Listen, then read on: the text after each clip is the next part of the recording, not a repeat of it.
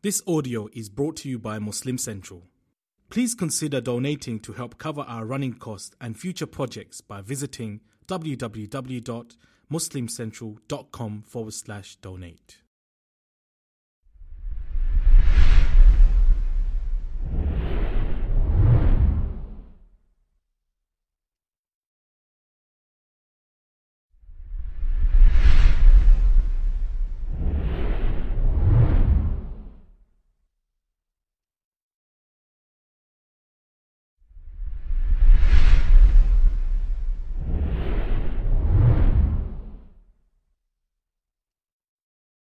الله وبركاته. أعوذ بالله السميع العليم من الشيطان الرجيم بسم الله الرحمن الرحيم الحمد لله رب العالمين ولا عدوان إلا على الظالمين والعاقبة للمتقين اللهم صل وسلم وبارك على عبدك ورسولك محمد صلى الله عليه وسلم وعلى آله وصحبه وسلم تسليما كثيرا. What is tonight? What's tonight? Did someone really just say Saturday? 27th night of Ramadan. Alhamdulillah Rabbil Alameen. Is there any significance to the 27th night of Ramadan specifically? And this is what I want to address bidnillahi ta'ala, and I want us to actually see it from the lens of the community of the Prophet. Now, we see all of these narrations about the special nature of the last 10 nights. And then you start to find some narrations that suggest something very interesting that Rasulullah pushed harder as the end of Ramadan came closer. So, for example, there's a very beautiful narration from Nu'man ibn Bashir radiallahu ta'ala anhu. He says that we prayed with the Prophet sallallahu alaihi wasallam one year and it was the 23rd night. And we prayed with him until we finished about a third of the night in prayer. And then that same year, the Prophet ﷺ stood up and he led us in prayer on the 25th night and we prayed until we finished about half of the night in prayer. And then he said, We prayed with the Prophet ﷺ on the 27th night of Ramadan. And he said, We prayed with him until we thought we were going to miss suhoor. Okay? That's one narration. Another narration from Bilal al Habashi radiallahu ta'ala anhu, the mu'adhin of the Prophet sallallahu alaihi wasallam that Bilal radiallahu ta'ala anhu said, Seek out Laylatul Qadr in the last week of Ramadan. Ibn Umar radiallahu ta'ala anhuma also says, in the last seven of Ramadan. So you have these narrations, right? And here's a very interesting narration, one that causes a lot, a lot of ulama to come to a conclusion about this 27th night of Ramadan. And here's the scene. Who was the first Khalifa to gather the people behind one Imam for Taraweeh? You guys are going to have to answer me. We need energy, inshallah. Umar ibn Khattab radiallahu ta'ala anhu. Very good. So the Prophet ﷺ, we know that in his lifetime, he prayed a few nights with the Sahaba in Taraweeh in congregation. And then the Prophet ﷺ was afraid that it would be taken as a fard on the ummah, that it would become an obligation for them. So the Prophet ﷺ instead encouraged them to do their Taraweeh at home right? Just so that it would not be written as an obligation upon us. So that was the wisdom of the Prophet. ﷺ. However, the sunnah is established in that regard. Now, when Umar ibn Khattab anhu assumed the Khilafah, and it's only two and a half years after the Prophet ﷺ's death, because the Khilafah of Abu Bakr anhu was very short, people were praying in the masjid again, but they were praying in groups. So you had some groups praying that with, with, an imam that would read 20 ayat per rak'ah, and he would read them very, very, very fast. You had some groups praying with 25. You had some groups praying with 30 ayat. So praying behind different imams, and Umar al-Khattab radiallahu ta'ala anhu gathered them behind one imam. What was the name of that imam? Ubay ibn Ka'b. Remember that. Ubay ibn Ka'b radiallahu ta'ala anhu. Who is Ubay? Ubay radiallahu ta'ala anhu is a man that the Prophet said that you should take the Quran from him. He put him in the category of Ibn Mas'ud radiallahu ta'ala anhu, Salim Mawla Abi Hudayfa. He put him in that high category of people to take the Quran from. Okay? That is Ubay ibn Ka'b radiallahu anhu. Ubay is the person the Prophet told, Allah commanded me to read Quran to you to read Surah Al Bayyinah to you. And Ubay radiallahu ta'ala anhu said, Ya Rasulullah, Samani? Wait a minute, Allah said my name? He said, Yes, Allah said your name. And he started to cry. Before, he could, before the Prophet ﷺ could even recite Quran to him, the fact that Allah told the Prophet ﷺ to recite a surah to him by name is very special to Ubay ibn Ka'b radiallahu ta'ala anhu.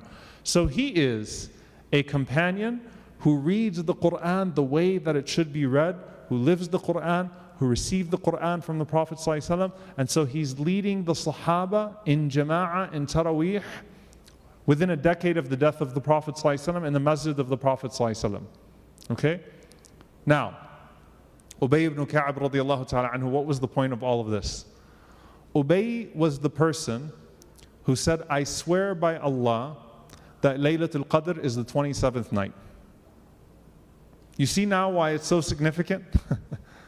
He's not just some companion, it's not just a hadith. It's from an authority, particularly in Quran, an authority in Ramadan, a person who has high ranking amongst the Sahaba, who says, I swear by Allah that Laylatul Qadr is the 27th night of Ramadan. I heard it from the Prophet ﷺ that the 27th night is Laylatul Qadr. If you're sitting in the masjid of the Prophet ﷺ and it's Ramadan, and Ubay radiallahu ta'ala anhu stands up and he says that, isn't that going to land in your heart in a certain way? It will, right? It will. Subhanallah. So what happens then? You then find these other narrations. Narration from Muawiyah radiallahu ta'ala anhu that Laylatul Qadr is the 27th night.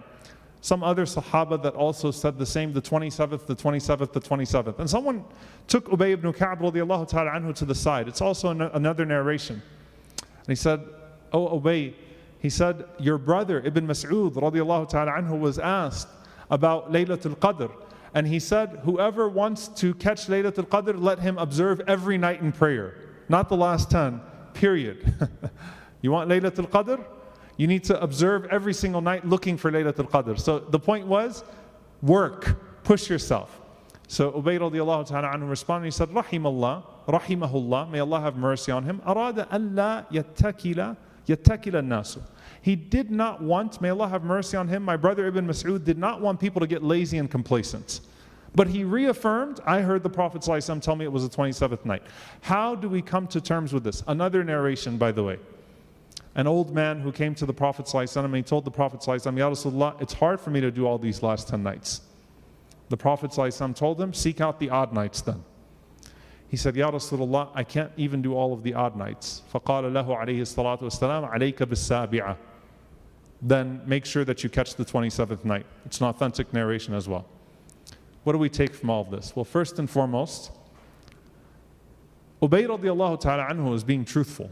No one doubts the authority of Ubay radiallahu ta'ala anhu. However, the question is, is it the 27th night every single year, or was it just that time that the Prophet ﷺ was telling him that? Another possibility is the Prophet ﷺ was saying that the 27th of the last 10 nights is the most likely of the odd nights on a recurring basis to be Laylatul Qadr. That's also a possibility, right? It is the most likely of the last 10 nights to be Laylatul Qadr. That's also a possibility there. Because we already mentioned the hadith of Abu Sa'id al-Khudri radiallahu ta'ala anhu that they prayed with the Prophet ﷺ and Laylatul Qadr that year was the 23rd night. Is there any practical benefit to this, or did I just waste 10 minutes of your time? Or 8 minutes of your time? Here's what I will say about this, which is very important. The practical benefit of this is that Ubay radiallahu ta'ala anhu did not only show up to lead Qiyam on the 27th night, even though he thought it was 27th night, for sure. He would lead the Sahaba every single night. He didn't leave his i'tikaf.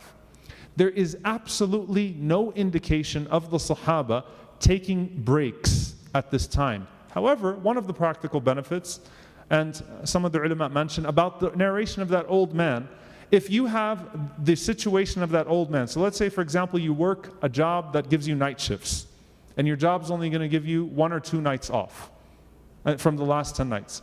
Then, on the basis of that hadith, maybe you say, all right, well, if I can only take one night off of the last 10 nights and I can only observe the full i'tikaf, the full qiyam, I'll take the 27th night because there's some particular likelihood or probability, according to some of the companions, that this one is the most likely night. However, for everybody else, subhanAllah, every single one of the last 10 nights was precious.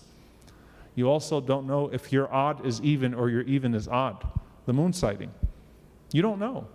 So you push yourself and you push yourself and you push yourself. With all of that being said, dear brothers and sisters, it's the 27th night. push yourself. Push yourself.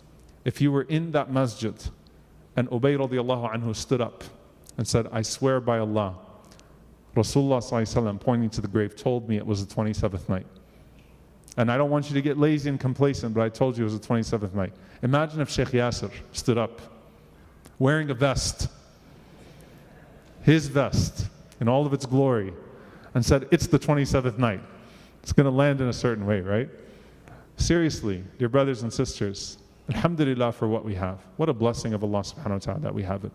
Push yourself tonight. Don't waste any of these precious moments because if you were sitting in that masjid with the Sahaba and you just heard that, oh my God, this is a night. It's not the night for sure, but it's a night. And of course, the practical benefit, even if it was 90%, that 27th night is, the, is Laylatul Qadr every single year, are you really going to miss out on khayrum min alfi shahr for the last 10 nights, even if it's 10%? And the last benefit I'll say in this regard, by the way, the last two nights of Ramadan. This might be a, this is most likely going to be a 30 night Ramadan. The 30th night. Seek it until its last moment. Every indication is that the Sahaba only picked up their worship as the last 10 nights went along. One of the things that you see happen, and it's natural sometimes, is that after the 27th night, everything kind of dips. It's like we get into Eid mode right after the 27th night. No, no, no. We have a few more precious nights. We still have the 29th night out there. And the 30th night could be Laylatul Qadr too, because the odd could be the even and the even could be the odd. Let's push ourselves, inshallah ta'ala, and let's remember our brothers and sisters in Al Aqsa in our dua.